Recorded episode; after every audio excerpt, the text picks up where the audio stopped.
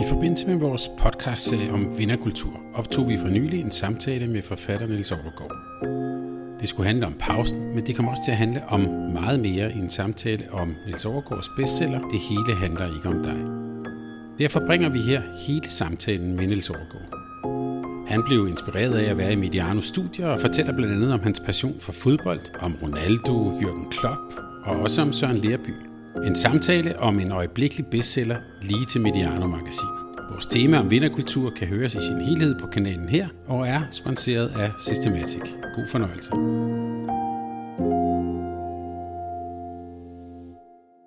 Når jeg står i badet om morgenen, kigger jeg på mine hænder, mens jeg forestiller mig, hvordan de ser ud, når jeg er død.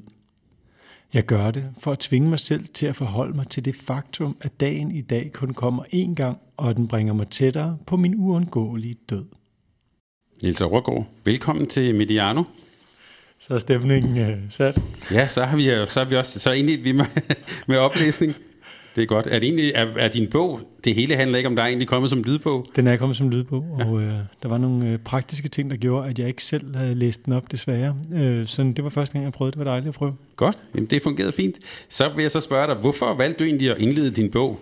Ja, det, handler, det hele handler ikke om dig på lige præcis på den her måde.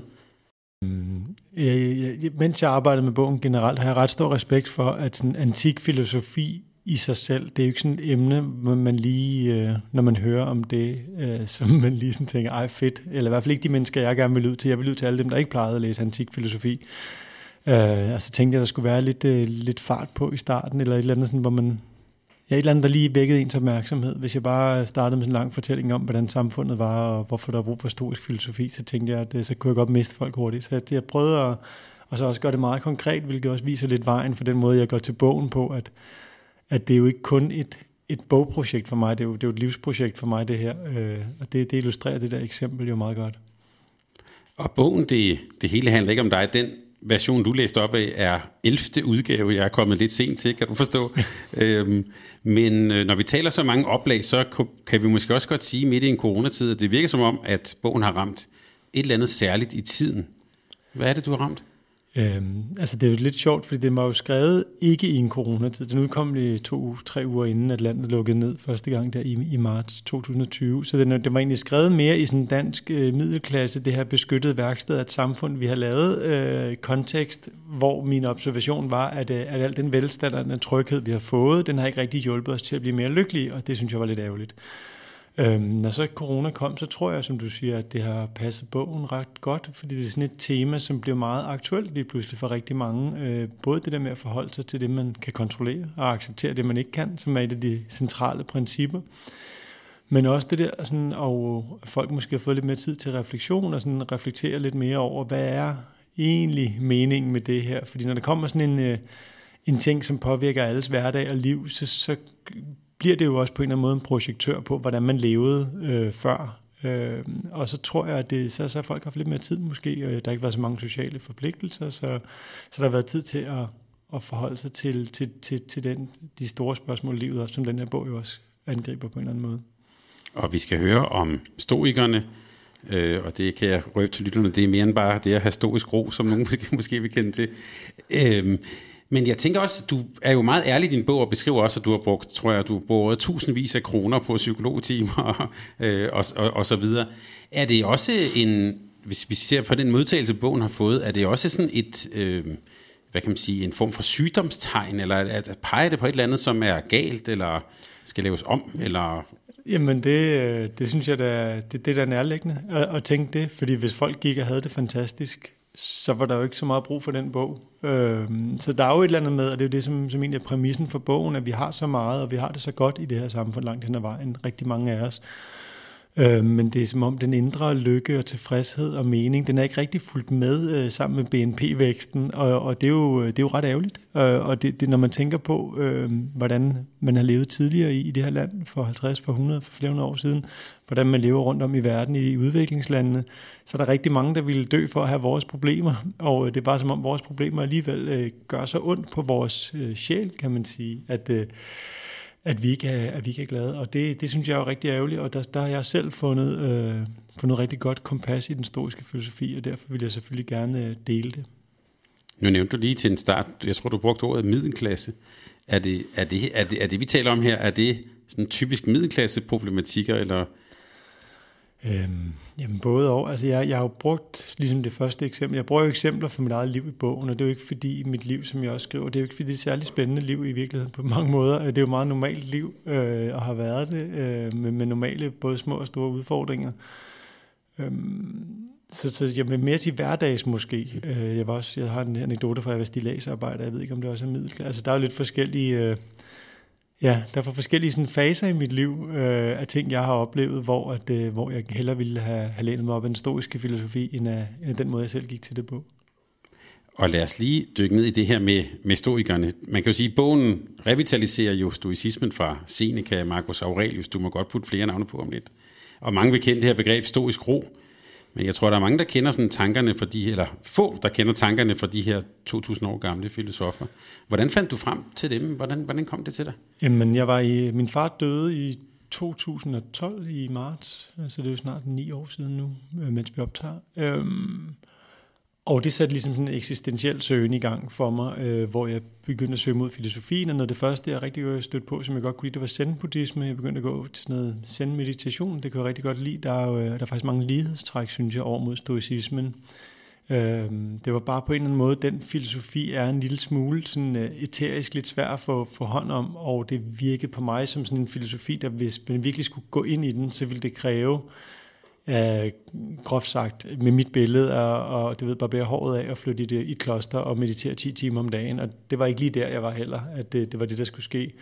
Så, så, så tror jeg bare, at jeg søgte lidt videre og læste alle mulige forskellige typer bøger, og så var der en del af det, der henviste til stoikerne, eller jeg begyndte at se flere og flere, der ligesom viste tilbage til det. Jeg kunne rigtig godt lide de ting, der, øh, altså de, de få uddrag, eller de pointer, der, der, der var taget derfra, det synes jeg var noget meget stærkt over det. Og det, jeg godt kan lide ved historikerne, er, det er jo meget, altså, det er meget simpelt, det er meget ned på jorden, det er meget brugbart, det er ikke... Jeg kan også godt lide andre typer filosofi, jeg bliver nørder, det er lidt øh, stadigvæk på alle mulige måder, men, men, men stoicismen er meget sådan en til en, altså du skal gøre sådan der, og det skal du gøre, for det er det rigtige at gøre, agtigt. Og øh, det fungerer meget godt i min hjerne, at øh, bare få at vide, hvad du skal gøre. Mm. Og øh, det, det, det, det, det, der er interessant, er jo, at de bud, de kommer med den derfra, de, de, for mig, det holder de 100% vand her på 1000 år efter, stadigvæk. Altså jeg synes stadig, det er gode pointer, og når jeg, når jeg ligesom har målt dem op mod mit eget liv, mens jeg har læst dem, jeg læser dem frem og tilbage, jeg læser dem hver dag stadigvæk, de der tekster. Øh, så når jeg ligesom måler dem op mod mine egne erfaringer, øh, så holder pointerne bare vand. Altså når man ligesom følger, når jeg har fulgt de principper, så øh, er jeg mere tilfreds med det, jeg har gjort, end når jeg ikke har gjort det.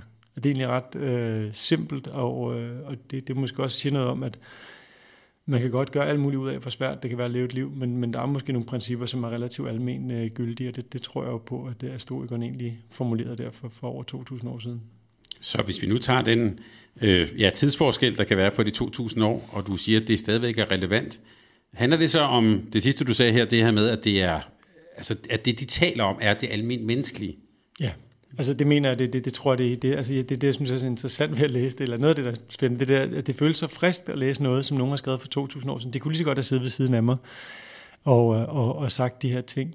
Så jeg tror, det er almindeligt menneskeligt, og det tror jeg jo også, ligesom de store religioner, altså de, de er jo også lidt ens, øh, hvis man tør at sige det. Altså der er jo ikke nogen religioner, der ligesom går på, at du skal øh, elske med din nabos hustru og stjæle hans penge og slå ham ihjel. Det er der jo ikke nogen religioner, der ligesom øh, der går op i. Altså det, det, det, så, så jeg tror, der er nogle, og det tror jeg egentlig er tilbage til, at, at som menneske, som det der øh, bevidste dyr, vi nu engang er, så tror jeg, at der er nogle generelle ting, som er gode for os, og så nogle der er generelle ting, der ikke er gode for os, uanset om vi vokser op i Timbuktu eller i, øh, i Tisted. Og hvad er det for, når vi taler om det almindelige menneskelige, det er ikke fordi, du skal tegne hele sådan romerigets historie, og så, men, men hvis du lige giver sådan en, øh, hvad, hvad kan vi kalde det på nu, sådan en setting, hvad er det for en ramme, som, øh, som, som de her filosofer talte ind i? Jamen, øh, det var, som du siger, øh, en del af det var centreret omkring Romeriet. Den første stoiker, det var fra omkring 300 før Kristus, og øh, de er egentlig sådan en, en, en af de dominerende filosofiretninger i 500 år. Og det, øh, når man ser det på afstand, så virker det som om 500 år, det er noget, der lige står på en linje i en bog, men 500 år er ret lang tid i virkeligheden, hvor det var en dominerende øh, måde at tænke på i konkurrence med nogle andre, men, øh, men så i, i Rom der især, hvor, hvor Rom havde sin storhedstid også omkring øh, år, år 1000, øh, eller 0 selvfølgelig, de næste par hundrede. Øhm, der, der blev det sådan en bærende øh, filosofi, og det, det, jeg tror, der er flere elementer i det. Det ene er, at hvis du sådan rent politisk har et styre oppefra og ned, så er en filosofi, der siger, at du skal gøre din pligt, og som ikke er revolutionær, den har nok bedre trivselsvilkår end så mange andre. Hvis hele teorien handlede om, at de rige har for meget, og de skal bare ned med nakken, øh, så kunne det godt være, at den ikke har fået samme øh, grobund. Altså, de, de, altså dengang forfulgte romerne de kristne, som var den der mærkelige sekt, dem, de, de blev jo forfulgt på de mest brutale og bestialske måder, så, så der var ikke, de var ikke for fine øh, til ligesom at gå efter nogen, hvis de mente, der var nogle farlige idéer i omløb, nemlig at øh, der skulle være en gud, der var større end kejseren. Øh, mm. Men samtidig så, øh, ja, så det ene, altså, så, så den der sådan, med at gøre sin pligt, og ligesom tage de kort, man har fået på hånden og spille dem så godt som muligt, det, øh, det gav mening for dem. Men det var jo også det, der er interessant, er jo nogle af de to af de store stoikere, er jo henholdsvis en kejser, og øh, Marcus Aurelius og Seneca, som en af de rigeste mænd i Rom, og, og rådgiver for en kejser selv. Så meget magtfulde og rige mænd, øh, som samtidig egentlig prædikede den der øh, lidt modholdende øh, livstilgang, og det blev selvfølgelig også beskyldt for at være hyklerisk, og det kan man måske også sige noget af det var, men samtidig så synes jeg egentlig, de levede ret meget op til det, når man sådan, den historik, man har om deres liv, øh, virker det til, at det ikke bare var noget, de sagde, at de mente det rent faktisk. Øh, og det, der var jo eksempler på de der kejser, hvis ikke de var styret af et eller andet etisk eller moralsk kompas, når du næsten er større end Gud, eller end guderne, og kan få alt det i hele verden, det kan jo blive en rigtig derangerende øh, forhold, forudsætninger at være under.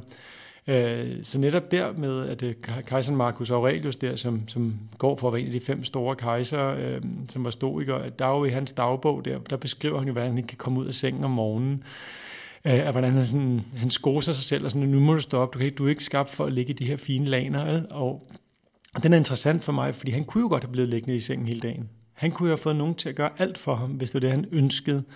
Men han mente ligesom, at han var sat i den position, så nu skulle han bruge den godt. Altså derfor skulle han stå op om morgenen, selvom han var morgentræt og sur, øh, og, og ligesom yde sit bidrag. Man taler jo inden for filosofien øh, om, at det nogle gange er det her med en dydsetik, en pligtetik osv., men er det, hvis vi nu tager Marcus Aurelius eksempel, han ligger i sengen her, er det hans pligt at stå op og få mest ud af sin tilværelse? Hmm. Ja, det tror jeg, han vil se det som, som stoiker. Altså, der er man ligesom forpligtet, og man er forpligtet over for menneskeheden, øh, altså sådan, som i, i bredere forstand. Så man er forpligtet over for sin næste, øh, hvis man skulle bruge et kristent begreb for det, øh, for at gøre sit bedste, og for at gøre sig umage, øh, og for at være en god samfundsborger. Han, han, han, øh, han skriver meget om det der med at være en god borger, være en god mand, altså være, være øh, det, det eksempel. Og det er det også, jeg, jeg synes er ret fint ved filosofien, for det er jo altid fint med, at man kan komme med nogle teoretiske formler for, hvordan andre folk skal leve, men ikke rigtig selv leve op til det. Øh, og der peger den meget hårdt tilbage på den, der ligesom læser det og gerne vil, vil have noget ud af det, at det, det er ligesom op til dig selv. Det var også derfor, jeg begyndte selv at prøve at praktisere nogle af de her ting, fordi gennem de der bøger, de, de peger simpelthen fingre af læserne og siger, du må gøre det. Det er ikke nok, at du bare fortæller om det, eller det er ikke nok, du finder ud af intellektuelt, hvad det rigtige er. Du må ligesom øh, leve det i din, i din dagligdag. Øh, og det synes jeg, der, det, det, det er noget meget forfriskende over, for mig, øh, og det, det, det er også mit indtryk, at, at det, det er noget af det, som øh, folk godt har kunne lide ved bogen. For det er jo sådan en, jeg sige, Brinkmann kom jo med sådan en anti-selvhjælpsbog som det første. Han har så lavet en tusind ting lige siden, ikke? Øh, så det er jo ikke for at, at gøre hans bidrag til det kun. Men det var jo sådan et, et, et satire over selvhjælp, hvor, hvor den her, den er jo modsat. Den er jo, altså prøv, det er en selvhjælpsfilosofi, hvis du vil sige det på den måde. Det er en filosofi, der siger, at du skal gøre det bedre, og, og her er, hvordan man kan gå til det. Så den, den er jo meget mere, altså på den måde er den, er den helt en til en, øh, og, og prøver ikke at, altså den er, ja, den er, hvad den er, øh, meget øh, lige til, og øh, det, det tror jeg også, der måske har været brug for, at nogen prøver at gøre det på den måde. Jeg hørte næsten sige, at de her stoikere fra for 2000 år siden, Seneca, Marcus Aurelius, at de sådan øh, via deres tekster nærmest øh, både har talt til dig, men sådan nærmest, vil man sige, også måske ligefrem motiveret dig til at foretage nogle ændringer, eller leve dit liv på en anden måde? Jamen, det, det er jo det er virkeligheden. Altså, og det, det, det, det sjove er jo, det er jo ikke sådan, at så siger man, ah, står man op en dag, nu er jeg stå, ikke? og så, så er alting andet. Altså, det, det er jo sådan en, øh, det er jo små, øh, ja, det er jo små handlinger og små ting, som er kommet på, og nogle øh, ting lykkes man mere med end andre. Der, jeg fejler jo hele tiden, og det er jo ikke sådan, at jeg sætter mit liv op, hvis ikke jeg er den perfekte stoiker, så har jeg det ikke godt. Men jeg prøver da at leve efter principperne øh, hver dag stadigvæk, og øh, lykkes nogle gange bedre end andre. Der er også noget, hvad kan vi sige, noget lidt sjovt med, du nævnte selv øh, zen-buddhisme, det kunne også være forskellige religioner eller sådan noget. Der kan man sige, der vil jeg jo kunne se fysisk på dig, at hvad din sådan, øh, din, din, din øh, livsretning var, eller hvordan du har valgt at leve dit liv. Hvordan kan man se på dig, at du er stoiker? Jamen, jeg håber jo, og det er jo, det er jo virkelig, jeg er forkert at spørge, ikke? men man vil jo håbe, at dem omkring en, om så det var ens øh, kollegaer på arbejde, eller dem øh, i familien og vennerne, at, at de ligesom oplever øh, en, der, der lever efter de idealer, og som, øh, som prøver at, øh, at opføre sig ordentligt, og være, være en god, øh, et godt medmenneske, og prøve at gøre det rigtige, og, og som har en, øh, en vis øh, selvdisciplin om, omkring at, at prøve at gøre det rigtige jeg vil lige rose dig for, at der er i bogen, og vi vender tilbage til nogle af dem, nogle, nogle ret gode principper og regler. Blandt andet skal vi høre om et Søren Lærby-princip, det glæder jeg mig til. Men du, du, du nævner faktisk også afdøde dronning Ingrid. Hvorfor har du taget ind med i bogen? Øhm, jamen det er fordi, det, jeg gik og tænkte over det der med det samfund, vi lever i, og hvor meget vi har. Og det var faktisk hele den tankerække startede med, at jeg engang læste sådan en øh, debatartikel. Så jeg, jeg havde bare ikke kunne finde den, for jeg, ikke, øh, jeg ikke kunne søge mig frem til den. Jeg, ikke, jeg var ikke så god til informationssøgning på journalisterlandsen. Men der var en flygtning, der sagde, at nu var hun kommet her til Danmark, og jeg var hun beskrev det, at hun sad i bussen, og så kiggede hun ud, og så sagde hun øh, overskriften på det, var noget, I aner ikke, hvor godt I har det. Og den har bare hængt ved mig nu i 10 år, eller hvor lang tid siden, da jeg læste den artikel. Og det var egentlig nok det er en del af sådan min grundlæggende opfattelse af det her samfund. Det er jo den der, okay, vi går simpelthen rundt her. Ikke? Og så har jeg læst en del af sådan en faktisk øh, Roms historie, de her ting, som interesserede mig. Og sådan, altså, når man sådan kigger på, hvordan mennesket har levet historisk set, hvordan de har levet i Danmark, hvordan de har levet rundt i verden, hvordan resten af den her planet med de øh, 7-8 milliarder indbyggere, hvor mange der er nu, hvor mange af dem, der lever liv, der virkelig er hårde og svære. Og så har vi den her lille smørklat, øh, og så, og så er vi ikke lykkelige. Nå, så dronning Inget, det var jo den med, at øh, hun har sagt, hun er citeret for at sige, at man, man kan, hvad man skal. Den har jeg altså godt kunne lide. Øh, det synes jeg er et fremragende sådan en lille bon mot, at man, man kan, hvad man skal. Det, det, det, det, den synes jeg er noget fint over. Jeg er ikke øh, særlig royal, men det, det synes jeg er meget fint over. Og så min pointe var egentlig, at måske problemet er nu, at øh, det er dronning Ingers syndromet bare omvendt, nemlig at hvis man næsten intet skal, så kan man næsten ingenting. Så det vil sige, at, at det, de manglende reelle problemer i vores liv, det gør alle mulige andre problemer, der bare, så, så kigger vi bare på dem og gør dem lige så store, som de reelle problemer, man kunne have med at få mad på bordet, eller med at få ens børn overlevet til de blev 6 år gamle, og alle de der ting, som jo i udviklingslandet og i Danmark for 200 år siden øh, var reelle issues. Der skulle du have fire børn, hvis du skulle have to, der blev 10. Ikke? Altså, du ved, det, så, så, og det, det har vi ikke nu, så nu får vi bare fundet på nogle nye problemer, og det synes jeg jo, der er et eller andet ærgerligt over. Så det, man ligesom kan ændre, det er også inspireret af noget, jeg læste den Dalai Lama-bog. Altså han siger jo, det, det eneste, du kan ændre i virkeligheden, det er jo din tilstand. Det er jo den måde, du ser på tingene på. Den ændrer din situation. Og få mere eller, eller opnå et eller andet ydre succes, det kommer ikke til at hjælpe dig i virkeligheden. Og at få noget ydre modgang kommer altså sandsynligvis ikke til at gøre dig særlig meget skade i virkeligheden, fordi du kommer til at ende cirka samme sted. Så det handler om, hvordan man, øh, hvordan man ser på verden, og hvordan man går til verden. Øh, ja. Du citerer også en, et, jeg tror faktisk flere undersøgelser, som handler om, som jeg synes var ret tankevækkende og også sjovt, hvor mange af vores bekymringer, der egentlig talt bliver til noget. hvor, ja. hvor meget er det egentlig? Jamen, jeg kan ikke huske, hvad tommel... Mm. Altså, det, jeg hørte en tommelfinal tidligere, der hed 10 procent, eller, mm. eller hver 10, eller sådan noget, der bliver, der bliver til noget rent faktisk, ikke? Og jeg kan ikke huske, hvad tallet af den undersøgelse der, men ja, det, er noget, det, det, det, det, er noget af den stil, ikke? Og det er jo den der, det kender vi jo alle sammen fra os selv. Vi har jo tusind ting, ikke? Og jeg kan jo også bekymre mig i dag, og, og hvad med trafikken og et eller andet. Og jeg, jeg har selv meget tendens til at bekymre mig, så det er faktisk noget af den historiske filosofi, øh, som jeg synes, det hjælper mig med, det er ligesom at sige, de ting, jeg kan kontrollere, det kan jeg ikke gøre noget ved, så det er fint. Altså ligesom, altså hvis man sidder på vej for sent et eller andet sted hen, det hjælper jo ikke, at man sidder og stresser i den bil.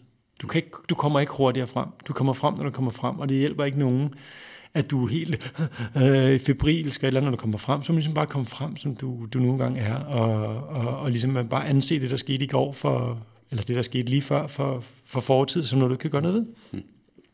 Og det er jo en af de, du har sådan øh, øh fem principper i bogen. Øh, du skal ikke, vi skal ikke læse dem alle sammen højt, men et af dem handler jo om, øh, og nogen vil kende det her begreb, det her med, du, du bruger begrebet med en kontrolcirkel. Vi kan også bare sige, det vi er inde på her er jo, at du skal fokusere på det, du kan kontrollere. Det er et af, et af, et af principperne. Jeg tænker, det lyder indlysende rigtigt, men det er vel ret svært at, at praktisere, eller hvad? Jamen, det er jo virkelig det sværeste principperne også at tale om, og også at skrive om, fordi det er så banalt, og det, altså, når man hører det sådan, ja, okay, mm. tillykke, øh, flot, tillykke med, at du skulle læse filosofi for at finde noget helt banalt, øh, som man kunne øh, finde ud af på alle mulige andre måder.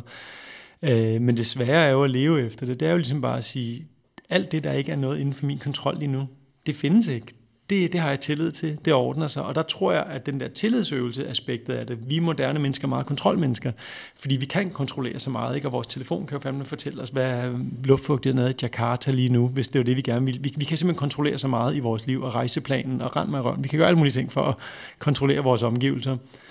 Øh, og der tror jeg, at det med, at vi ikke har en religion, det tror jeg faktisk en anden grund til, at sådan en filosofi bliver relevant for mange. Det er jo også, hvis jeg havde haft en religion at hænge mine problemer op på, så havde det været nemmere for mig, så havde jeg ikke behøvet den søgen. Øh, og det tror jeg gælder for rigtig mange også her i, i vestlige danskere. Vi har ikke rigtig kristendom. Vi bruger den ceremonielt, så det vil sige, at når øh, livets store øh, kriser rammer, så står vi lidt tomhændet tilbage. Og det var jo det, jeg selv oplevede. Nå, tilbage til det med kontrolsfærden, men det, det er også for at sige, at det der med at lægge tilliden ud til, at tingene må gå, som det går, det er nemmere, hvis du har en tro.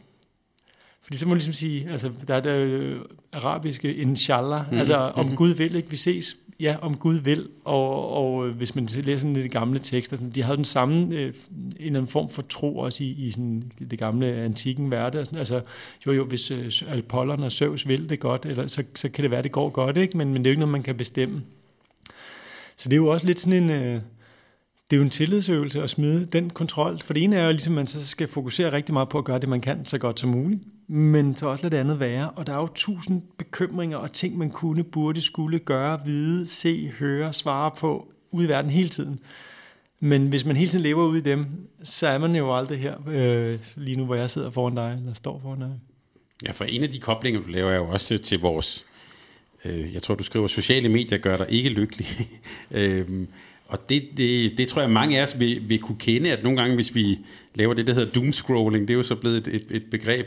Altså det sætter jo en stemning i kroppen simpelthen. Øhm, ret beset på noget, som jeg, jeg ikke har lige nogen mulighed for at lave det om, og få en anden præsident i USA, i, øh, eller hvad det nu kan være. Ja, hvordan, hvordan håndterer man det? Øh, men det, det er noget, det jeg selv synes er rigtig svært, fordi jeg er selv på de sociale medier. Jeg tænker tit på, at man skal gøre noget ved det, men jeg tænker også, at øh, de her budskaber vil jeg også gerne have ud. Og der er sociale medier, de kan jo bruges til gode ting, til at få sine budskaber ud til nogen, der, der vil høre om dem. Så, så, det, øh, så derfor er jeg der selv nu stadigvæk. Og jeg synes, jeg synes, det er noget, der er rigtig svært, fordi virkeligheden er jo, som nogle af de der rigtig gode dokumentarer også har vist, altså der står jo, altså verdens mest avancerede kunstig intelligens, den har du lige der, og jeg har den lige her i lommen. Og det eneste, den prøver, det er at få mere din opmærksomhed. Og den kender alle dine handlemønster og hvordan du gør, og den ved lige, hvornår du skal have en lille rød øh, op i hjørnet notifikation, som du lige skal klikke på, for at holde dig lidt længere. Så det er jo sådan mega fejhold, for at sige det mm, øh, på sådan øh, børnesprog. Ikke? Øh, det, er jo, det er jo mega fejhold, at det, vores lille øh, udpinte hjerne skal kæmpe mod det øh, hele tiden. Så det, jeg egentlig tror på meget, det er jo at prøve at gøre sig selv bevidst om, hvad det er, der foregår. Og det er jo, altså, det er jo også noget med at lige sådan at, at at minde sig selv om, okay, altså for eksempel det med Instagram, der er jo lavet masser af studier på, hvor dårligt det er for kvinders øh, unge pigers øh, kropsbilleder og sådan noget der, ikke? Du får sådan en kraftigt, kraftigt, kraftigt redigeret strøm af uvirkelighed, ikke? af ting, der ikke findes rigtigt i virkeligheden, fordi folk ikke nødvendigvis er lykkelige. Vi har alle selv prøvet at se lykkelige ud på billeder, så ved man godt, hvis man havde slukket kameraet 5 sekunder efter, så ville vi vise, hvordan vi egentlig havde det. Så, man, så når man bare tæppebomber sin bevidsthed med andre folks redigerede virkelighed, så kan du ikke undgå at påvirke en, selvom man er bevidst om det. Så det, det, det er jo noget med at tage de doser. Og så tror jeg, der er noget med det der, altså på inden for kontrolsfærd, uden for kontrolsfærd. Hvis øh, vi to sad og havde en hyggelig middag, og fik en glas rødvin, og bøffen smagte godt, så kan jeg sammen med dig, og det er en god oplevelse. Hvis jeg så tager billede af det, og uploader det, så sender jeg noget helt uden for min kontrolsfære. Fordi så begynder jeg lige pludselig at håbe, at der er nogen, der synes godt om det. Og hvad nu, hvis det bliver dårlige billeder, og nogen siger, kæften til klar mod den bøf? Jamen, så er min oplevelse så lige pludselig blevet dårligere. Mm. Og det er den jo ikke andet, end at det er den, fordi jeg selv har, har ligesom taget noget ud for min kontrolsfære. Det er inden for min kontrolsfære at være til stede og sidde sammen med dig og spise en bøf, men det er jo helt uden for min kontrolsfære, hvordan folk reagerer, når jeg lægger det op. Og så gør man sig afhængig af de der, øh, de der små, falske dopamin, ego-kicks, som likes og sådan noget giver, som, som gør en sådan meget, meget kortvarigt glad, men er lidt ligesom at spise flødeboller for at blive mæt. At det, det giver jo ikke noget reelt selvværd eller nogen selvtilfredshed med livet øh, om du har fået mange likes en dag. Det, det, det gør jo ingen forskel, når du ligger om aftenen og skal sove, øh, og, og du ligesom kigger ind i din sjæl, og, og, og, og hvordan du egentlig har det. det. Det hjælper jo ikke, så, så bliver du bare afhængig af at skulle have nogle flere. Nu laver jeg lige en, en, en lille kobling. Vi står jo i nogle studier her, som du kan se, der er meget fodbold og håndbold og sport og alt sådan noget. Og vi hører jo nogle gange fra, øh, fra nogle af topudøverne, at øh, hvis de for eksempel er afsted på en, på en slutrunde øh, øh eller lignende, Altså, der er jo meget det her med, at de skal give noget af sig selv. Altså, de skal være til stede, og det er også en del af deres personlige brand. Men når man giver noget af sig selv, for eksempel på sociale medier, så går der måske også noget fokus ud, ud over, hvad, hvordan de selv er. Altså, vi kan se, at den nye øh, øh fodboldlandstræner, Kasper Julemand, er jo meget bevidst om, hvordan han fremstår, og hvad der er for nogle forventninger, der er til, til det danske landshold. Jeg tænker i sådan en moderne kontekst, men man er vel også nødt til at være, ja, til at give noget af sig selv, eller hvad?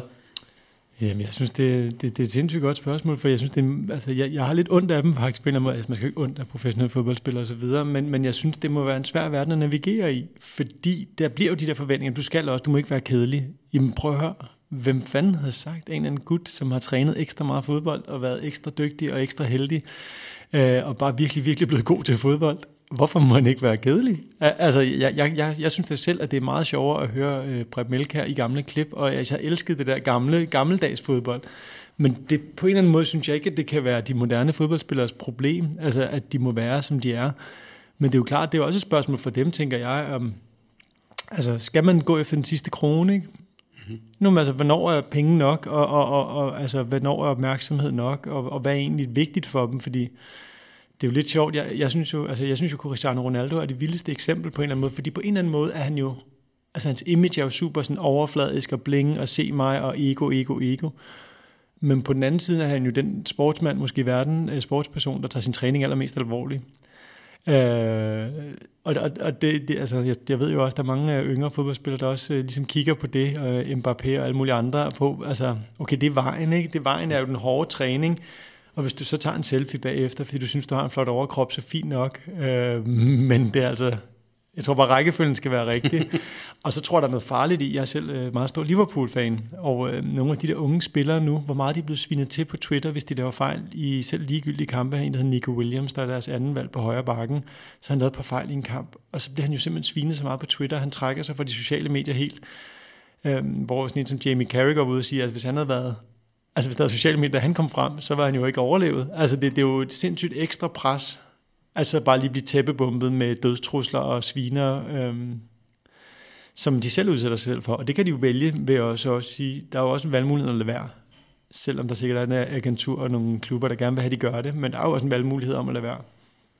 Så hvis man er topidrætsmand og, og, og, og Liverpool-fan, der kan jeg sige til lytterne, der har vi noget til fælles.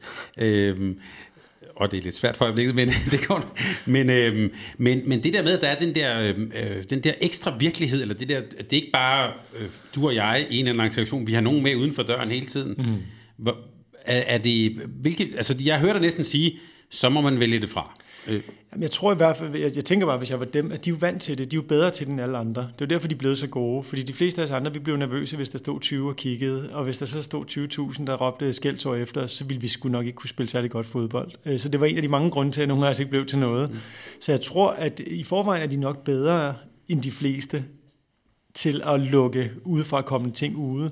Men det er klart, jeg, jeg forestiller mig, at det har man også brug for en pause for. Altså at kunne have et frirum, hvor man ligesom slukker telefonen, så kan det være, man kan være på indtil klokken 8 om aftenen. Eller, eller, altså, du ved, der er jo mange, der er mange kompromiser eller mange måder at gøre tingene på, men jeg tænker, de er jo ekstremt gode til at lukke ud fra at komme ting ud. Det er jo derfor en af de mange grunde til, at de er bedre end alle os andre. Og nu nævnte du ordet pausen, så det vil jeg godt lige slå lidt ned på her. Det der med at tage, hvad kan man sige, tage en pause, en tænkepause er også et ord, vi har, eller øh, inden for mange sportsgrene har man også en time, time out. Det her med pausen, betød det noget for stoikerne? Øhm, jamen det gjorde det i den forstand, i det meget berømte essay, som Seneca skriver, det handler om vrede. Øhm, og hvis man lige sådan, også for lidt kontekst, hvis man forestiller sig sådan en antik verden, det var jo en meget mere øh, macho, brutal verden. Altså hvis nogen gjorde der noget, øh, så lige stik ham ned. Eller, altså du ved, det var, det, var jo, det var jo ikke sådan en dansk velfærdsverden, heller ikke på de høje niveauer der. Altså det var jo lidt mere rå verden, som jeg forstår den og forestiller mig den. Øh, med lidt mere råt værdisæt og lidt mere macho værdisæt, ikke? hvor man hele tiden skulle forsvare sine ære og alle de der ting, som vi jo, øh, som man kender fra nogle kulturer også i dag. Øhm, så han skriver det der om vrede, som er hans mest berømte essay, og det handler jo i virkeligheden om, at hans pointe der, at hele pointen er jo egentlig, at vrede, øh, at det der med at reagere i øjeblikket, det er en rigtig dårlig idé, rigtig tit at det der med lige at indlægge sig selv pausen, og det kan både være i forhold til vrede, men der er faktisk et andet eksempel også i forhold til sådan, hvis du har lyst til at gøre et eller andet, så forestil dig, hvordan det føles bagefter. Det er Epiktet, der bruger det.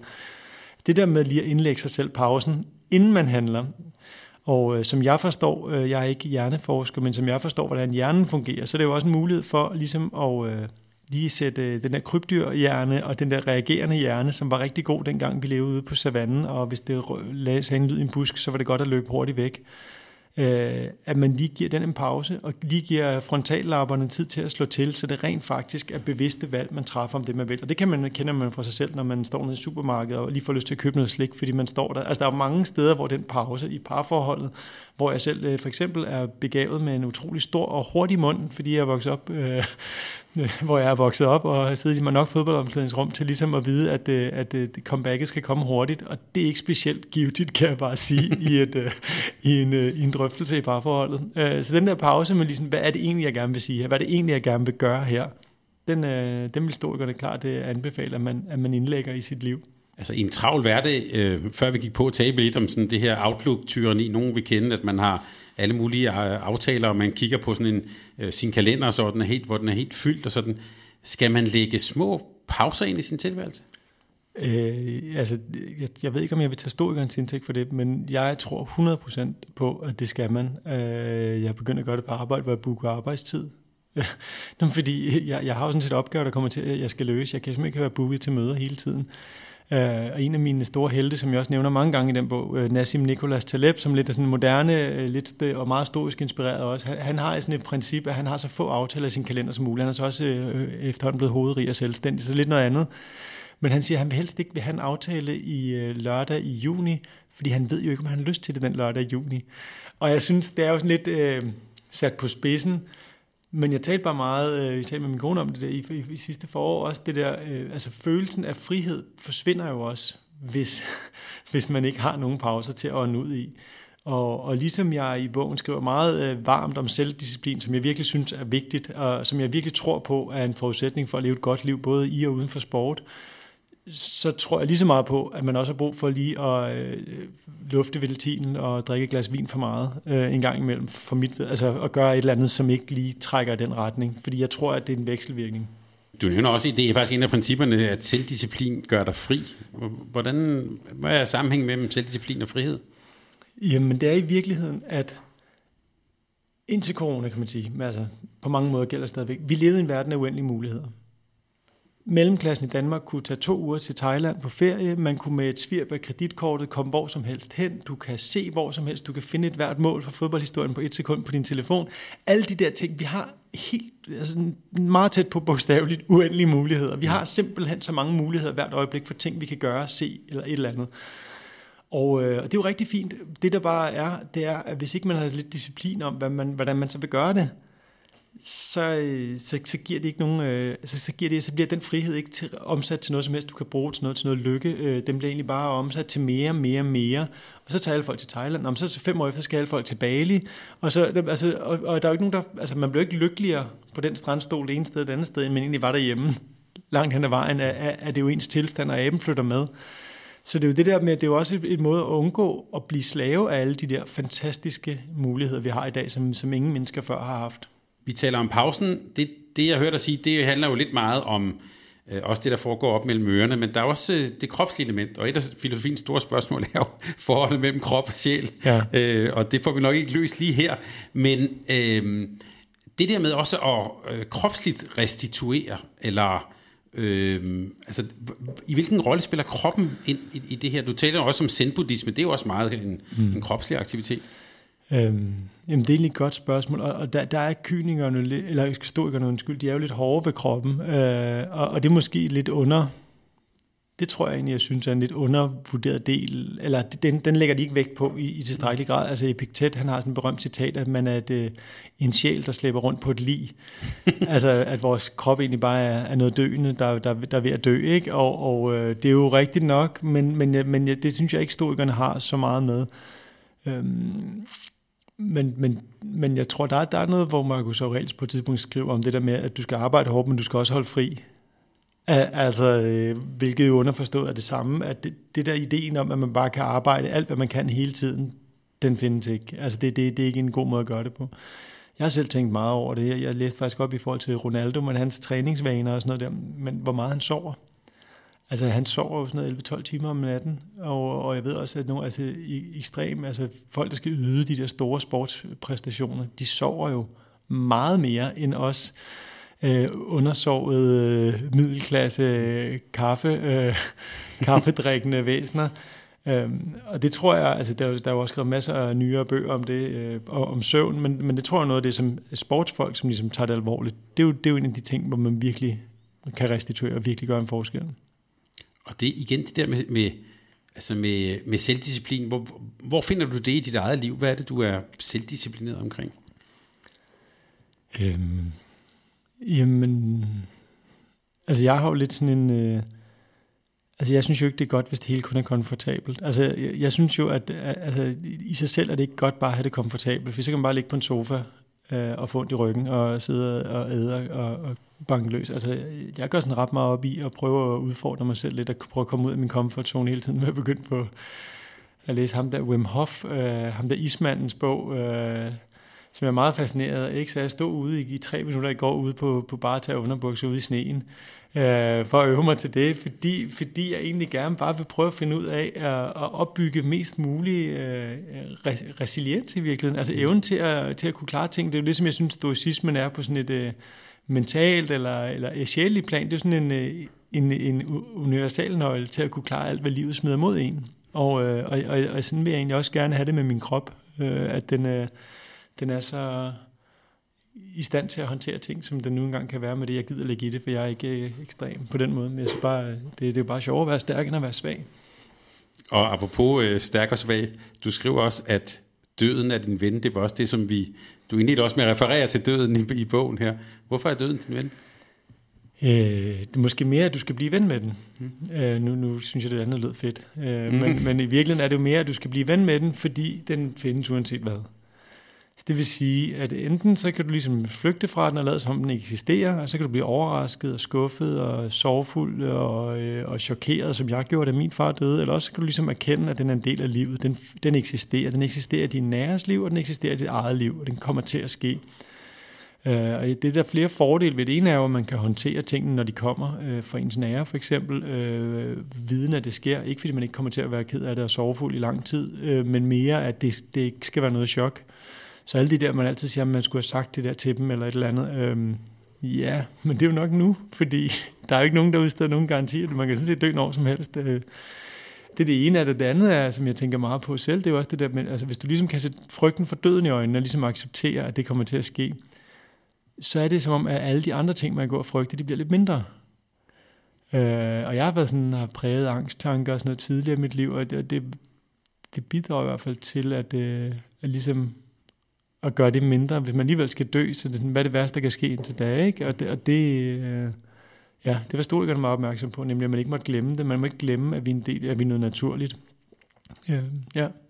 Men øh, da, da jeg var ung, der øh, vil jeg så sige, der var nogen, der gik lidt for meget op i sådan øh, den dionysiske tanke, vil jeg sige. Altså, og det kan være lige for sådan noget Jim Morrison og sådan. Det var ligesom det der, jeg ved, jeg skal dø, så derfor carpe diem, altså ligesom øh, øh, lev, lev dagen, som om det er din sidste det er vel ikke det, vi taler om her? Nej, det er slet ikke det, vi taler om. Øh, nej, men det er mere, at der er ikke nogen grund til at gå og frygte, og, og, og ligesom tage den med oprøret pande, når den måtte komme, men, men stadig leve, altså det er jo også det, er det modsatte nemlig, det er jo, altså stod kan aldrig sige carpe diem, at du bare skal gøre, hvad det passer dig, bare, de, de vil jo sige, at du har en pligt, du har fået det her liv, du er, du, du er en del af en menneskehed, af et større univers, du skal udfylde din rolle så godt som muligt, Øh, og så, så bruger de faktisk billedet øh, lang tid før Shakespeare gør med, at du er ligesom en skuespiller i et øh, stykke, at øh, du får tildelt en rolle, øh, og hvad for en rolle det er, om den er lang eller kort, det er ikke op til dig, det er den, der skriver stykket, underforstået skæbnen eller guderne.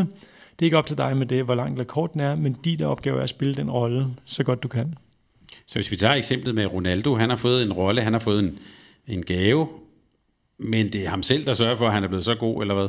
Jamen det er jo det. Han har jo fået, han har fået nogle kort på hånden. Altså der er mange i hans situation, som ikke bliver verdens bedste mm. fodboldspiller, øh, som han har jo har maksimeret og spillet så godt han kunne, øh, til stor inspiration for rigtig mange mennesker. Øh, og det er ikke, øh, jeg ved godt, det er taler meget om ham. Det er ikke, fordi jeg er en specielt stor fan af ham, andet end jeg er kæmpe fan af den måde, han tilgår sin, øh, sin fodbold på. Det, øh, det synes jeg, det, det kan være tjent til inspiration for, for, for mange. Der vil måske være nogen, hvis vi lige tager ham som eksempel, og apropos dit, dit femte princip og bogen, det hele handler ikke om dig. Der er jo nok nogen, der vil sige, at han er typen, som peger meget pil mod sig selv. Yes. Eller, eller hvad? Jo, jo, og det er jo, han er jo ikke historiker. Uh, det tror jeg ikke, der er nogen, der vil beskylde ham for.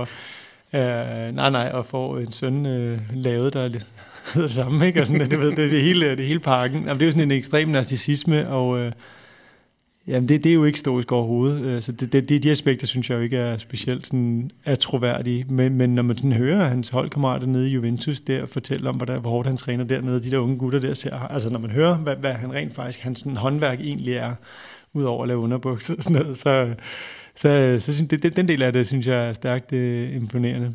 Hvorfor handler det hele ikke om dig? Jamen pointen er jo egentlig, at vi er totalt ligegyldige hver især. Altså som jeg skriver i bogen, solen er jo ligesom en stjerne, det tror jeg, at de fleste øh, lyttere godt vil vide, det er jo en stjerne, ligesom alle de andre stjerner. Der er flere stjerner i universet, end der er sandkorn på alle verdens strande. Ikke? Altså, det er sådan helt mindblowing. Der, der er simpelthen flere stjerner i universet, end der er sandkorn. Man kan ikke forstå det. Altså det så, så, hvis man så siger, at den der sol, den er mange, mange gør større end jorden, og Danmark er en lille bitte plat på jorden, og du er en lille bitte del af Danmark, så er vi jo i universel forstand hver især sådan fuldstændig ligegyldige. Og der er jo en sted respekt for den plads i universet, og så sige, okay, jeg er ikke centrum. Mit liv er ikke vigtigere end den person, jeg prøver at springe over i køen nu. Mit liv er ikke vigtigere, de er lige så vigtige. Vi er det her sammen, vi er det her liv sammen, hvordan vil jeg gerne være i det her liv? Øh, så ja, og så tror jeg bare, at der er noget med det der sociale medier, det gør jo også en forfærdelig selvoptaget. Altså vi har jo alle sammen jo arbejdet professionelt med kommunikation igennem en overrække, og, og de greb, man bruger i en professionel kommunikationsafdeling, det er jo dem, som almindelige mennesker bruger nu, hvor man hele tiden tænker på en større narrativ af de ting, man gør, og hele tiden sådan prøver at iscenesætte sig selv, så, det, så hele ens liv bliver sådan nogle små perler på en snor med lige præcis det image, man gerne vil have. Det er jo, det er jo sådan, man arbejder professionelt med virksomhedskommunikation og branding. Og det gør alle nu selv. Ikke? Du skal være dit eget brand og alt det der fis. Og det kan jo bare ikke undgå, at man bliver en lille smule øh, skør i hovedet og selvoptaget af det. Så, ja, og det, du skal ikke bare være dit eget brand, du skal vel også have et narrativ om din egen tilværelse, ikke? Jo, men det er jo det, og det, og det er sådan en... Og enten skaber man sådan et... Øh, altså, jeg ved ikke, tror, tit tror jeg, at man skal enten skabe nogle glansbilleder, der ikke findes i virkeligheden. Det tror jeg, vi alle sammen har måske i løbet af vores liv har mødt eksempler på, hvor det, det man ser på, på sociale medier, er ret forskelligt fra det, man ser i, i virkeligheden.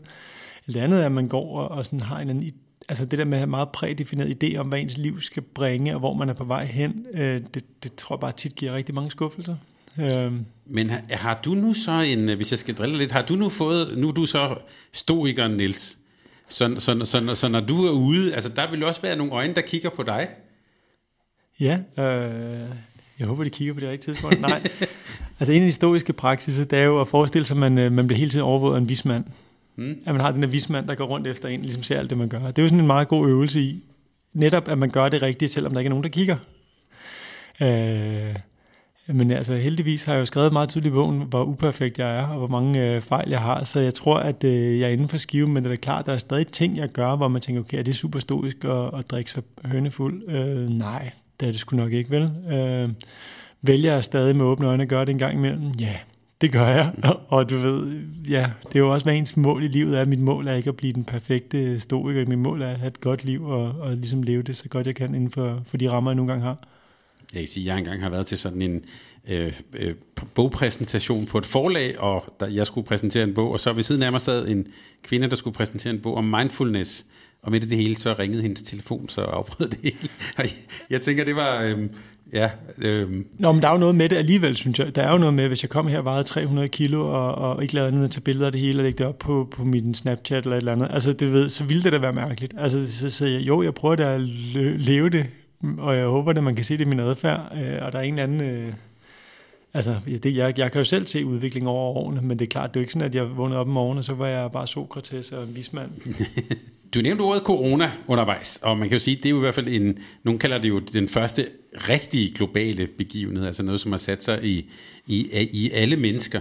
Øh, jeg kunne godt have sådan lidt hjemmebrygget teori, hypotese om, at det har i hvert fald for nogen fungeret som sådan en ufrivillig kollektiv time-out, øh, som måske, ja, som måske har været givende. Hvad, hvad, hvad synes du om den hjemmebrygget tanke? Jamen, jeg, jeg har den samme hjemmebrygget tanke. Vi har jo alle sammen kun været hjemme. Vi kan ikke brygge andre steder. Hvad hedder det? Jamen, jeg har jo den samme langt hen ad vejen, at der i hvert fald for en del af os, øh, som øh, hvis man arbejder sådan med kontorjob af en eller anden art, så er det, og, og, og, man ikke har mistet sit job og så videre, så, så har det jo været på mange måder givetigt, og der har været nogle gode læringer i det, også i forhold til, hvor meget man egentlig kan arbejde hjemmefra, og måske finder vi ud af læringen af, hvor meget man så heller ikke så kan man måske heller ikke mere, uden man mister lidt øh, det sociale, som er en vigtig del af et arbejde. Og så synes jeg selv, jeg havde selv, øh, jeg har selv tænkt en del over det der med klimaet og ens egen rolle i det og sådan noget der, fordi ja, den har jeg haft lidt svært med, sådan, øh, fordi jeg er ikke selv sådan en klimaforkæmper eller en, der gør en masse ting, men jeg, havde, jeg, jeg var begyndt egentlig ved indgangen til det år, der startede der 2020, og talte med min kone om, skulle vi, altså nu skulle vi til et bryllup i Italien, det vidste vi, men skulle vi så lade være at flyve resten af året? Bare fordi, at det kan man sgu godt lige lade være med øh, er fordi jeg har sådan, ligesom set ting, og det, det er okay, eller kunne man lige gøre et eller andet, bare sådan også for, over for sig selv, øh, og så kom så blev alt jo aflyst, og øh, det ene og det andet, og det her, nu, har vi ikke, nu er de fleste jo ikke fløjet rigtig længe. Og, og jeg håber da egentlig, at jeg selv og andre også kan reflektere lidt over, hvad får man egentlig ud af det der? Vi har jo det der, selvfølgelig er det fedt at være ude at rejse og sådan noget, men hvis det ligesom bare er, at man virkelig bare smadrer planeten, fordi man gerne vil have en sjov weekend, der var en eller anden balance i det, og jeg har ikke selv fundet mit eget moralske ståsted i præcis, hvordan jeg vil gøre det. Øh, andet end, at jeg synes bare, det er jo også værd at reflektere over, mangler man det så meget? Altså, de der ting. Selvfølgelig mangler vi det. Selvfølgelig er der nogle oplevelser, vi gerne vil have. Men de oplevelser havde også bare en omkostning for, for andet end vores pengepunkt. Øh, og det, det håber jeg egentlig, at vi tager med. Altså, jeg, jeg tvivler da. Altså, jeg, jeg tror, at de fleste, det, det øjeblik, man kan gøre som ved igen, så kommer folk der til at blæse afsted som før. Så vi bare håber, at der er noget teknologi, der hjælper os. Fordi jeg tror ikke, vi kan hjælpe os selv. Jeg tror, vi er for... Ja. Nå, det var den... Øh... Men det, man kan jo sige, men det har jo været en eller anden form for... Ja, vi taler om pause, tænkepause, uh, time out. Tror du så bare, når den, når den er, når den ligesom bliver ophævet, forhåbentlig på et eller andet tidspunkt, er vi så bare, kører vi så bare videre, tror du? Ja, det tror jeg nok desværre langt hen ad vejen. Jeg ville håbe noget andet, og jeg tror der også, at nogle ting vil være anderledes, men jeg tror, der er langt... Altså, og så tror, jo, jeg, altså, og jeg tror, det er svært at sige nu, hvordan at det kommer til at sætte sig på vores kollektive psyke på en eller anden måde, det her. Altså, det er vores generations første rigtige krise. Øh, sådan en rigtig krise. Øh, det, altså, og mm, ligesom nogle generationer før også havde, havde verdenskrig og så videre. Så jeg tror, det er svært at sige, hvordan det kommer til at sætte sig på den kollektive psyke på en eller anden måde, men jeg har, altså, jeg har svært ved at se, at, at folk ikke bare kommer til at give den gas. Og øh, ja, fordi man, også fordi man har bare så meget indestængt energi og sociale... altså, dem, der taler om The Roaring Twenties og alle de der ting, jeg tror godt, de kan risikere at få ret i en periode, i hvert fald nu så også se lige for tid, nu er vi, hvad vi er i februar nu, og nu taler de jo om, at det kan være mange år endnu, fordi de, alle de der mutationer og sådan noget, så det er jo også spørgsmål om, det bliver fra Altså, jeg tror, der er forskel på, om vi ligesom bliver langsomt tilbage til en normal, eller om det bliver lidt den der 0-100 følelse. For jeg tror 0-100 følelsen, så tror jeg, champagnepoppen ryger af, og så sker der ting, men måske den langsomme der, måske vil give lidt en, en anden oplevelse. Mm. Og nu nævnte jeg, at du jo, og vi, når vi nu taler fodbold og sport, du nævner i bogen Søren Lerby-princippet. Mm. Øh, så, så sådan en sådan tosse som mig, så spiser jeg jo virkelig. Så fedt, der ramte du mig i hvert fald. Hvad, hvad er det for et princip? Men øh, Søren Lærby er berømt for at sige, at der er ikke nogen, der er bedre end den sidste kamp. Du er ikke bedre end den sidste kamp, tror jeg, citatet lyder øh, præcis. Det er ligesom hans øh, sådan meget øh, ammer måde at sige, at øh, prøv lige meget, hvad der skete i går, lige meget, hvad du vandt i går. Du, det er, hvad du gør nu. Øh, og den kalder egentlig, øh, altså, du, du, er der ikke, du er ikke bedre end din øh, sidste handling. Øh, og det er egentlig for at sige, der er sådan et psykologisk begreb, der hedder moral licensing, hvor hvis vi har gjort noget positivt, noget, noget vi mener er etisk godt, så er vi mere tilbøjelige til at gøre noget etisk skidt lige bagefter. Så føler vi ligesom, at vi har sat ind på vores moralske konto, og så kan vi ligesom, øh, hvis du lige har givet til Red Barnet, så går du lige forbi tiggeren på gaden. Øh, og hvis du ikke har givet til Red Barnet, giver du måske til tiggeren. Øh, og det er derfor supermarkedet er bygget op som det er, hvor de starter med grøntafdelingen, og så når man tager alle de fornuftige ting, så er man slidt helt ned på de der øh, centre i hjernen, der skal opretholde en til, og så føler man, at man har fortjent en belønning til enten et ugeblad eller noget, noget snasket slik op ved kassen. Øh, fordi nu har man sat på den moralske konto. Der vil historikerne sige, at der er ikke nogen moralsk konto. Der er din næste handling, og det er lige meget, hvad du gjorde i går. Eller, altså, du, du, det er jo både sådan et pres, men det er jo også en frihed i at sige, at det er en kontinuerlig proces. Det er ikke sådan, at du kommer et eller andet sted hen, så du er i mål. Nå, så er der den næste handling. så er der den næste handling.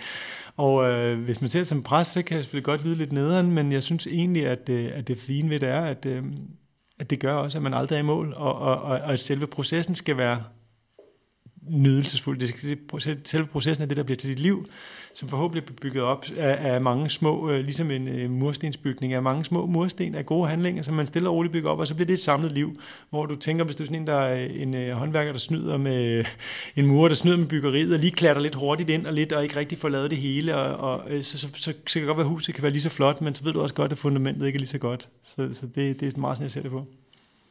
Der er jo inden for sport, øh, håndbold, fodbold, mange idrætsgrene, der, der kan man sige, der er man jo kommet langt på det fysiologiske område med kost og sådan noget, og, og noget af det, man måske er kommet, har været lidt bagefter, men man tager fat på nu, handler jo meget om den mentale træning. Mm. Så ikke fordi jeg skal ansætte dig som mental træner for det danske øh, fodboldlandshold, men hvis du skulle arbejde med sådan en, øh, hvis, hvis vi nu siger, at vi sætter dig ind i sådan en setting, hvor det handlede om et, et, et sportshold, hvad vil, øh, hvad vil man så kunne bruge stoicismen til på, i, i sådan en sådan en sammenhæng? Øhm, jeg vil starte et andet sted, altså, fordi jeg, jeg, jeg, jeg kigger jo rigtig meget sådan noget Jørgen Klopp, øh, Liverpool-mand, ikke? Øh, og de, altså, indtil denne sæson, to sæsoner, der gik forud, altså det, det der konstante niveau, Liverpool havde, hvor de bare kamp efter kamp var der i hver eneste handling. Når jeg hørte ham og Jordan Henderson og nogle af de andre ledere for holdet tale om det, så var det jo lige præcis noget der, de, den måde, de taler om det på, at det er lige meget, hvad der skete i går. Det næste handling, det næste aktion, alle aktionerne tæller. Altså, der er ikke den der med, at du kan lave noget fedt, du kan lave et godt indlæg, hvis du er Trent Alexander-Arnold, så kan du lave godt indlæg, og så kan du gå ned og ikke rigtig presse. Altså, dengang øh, sidste år, hvor, hvor, hvor standarden var sat så højt, så var det jo vildt sådan der i 95 minutter i hver kamp, hvor at der var ingen, der kunne være med med den intensitet.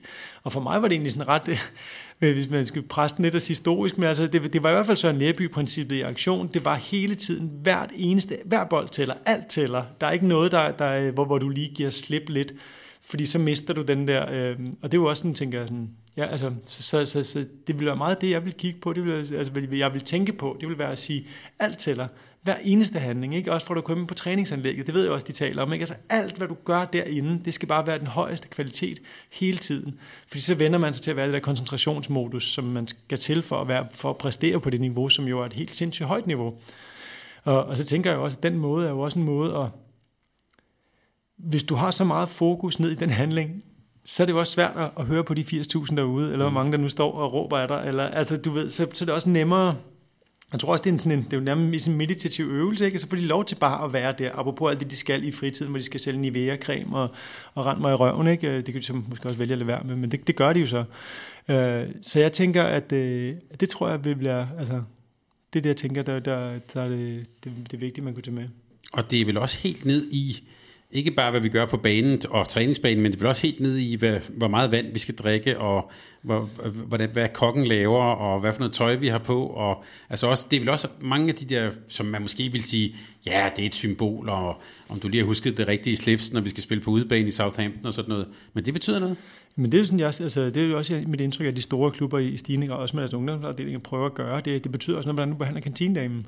Nå, men altså alt betyder noget. Altså alle handlingerne har en værdi, og, mm. og, og, og, og det der med at, at blive et ordentligt og blive et, et stærkt og dygtigt menneske, øh, der er det ikke nok øh, at bare være ligeglad med alle dem omkring dig. Øh, så, så ja, det, jeg, jeg tror meget på de der, øh, altså jeg tror, når man læser om de der elitesportsfolk og dem, der kommer helt til tops, det er jo helt minutiøse øh, i alt det, de gør øh, på det område. Og det tror jeg, det er det, der skal til, hvis man skal være den bedste.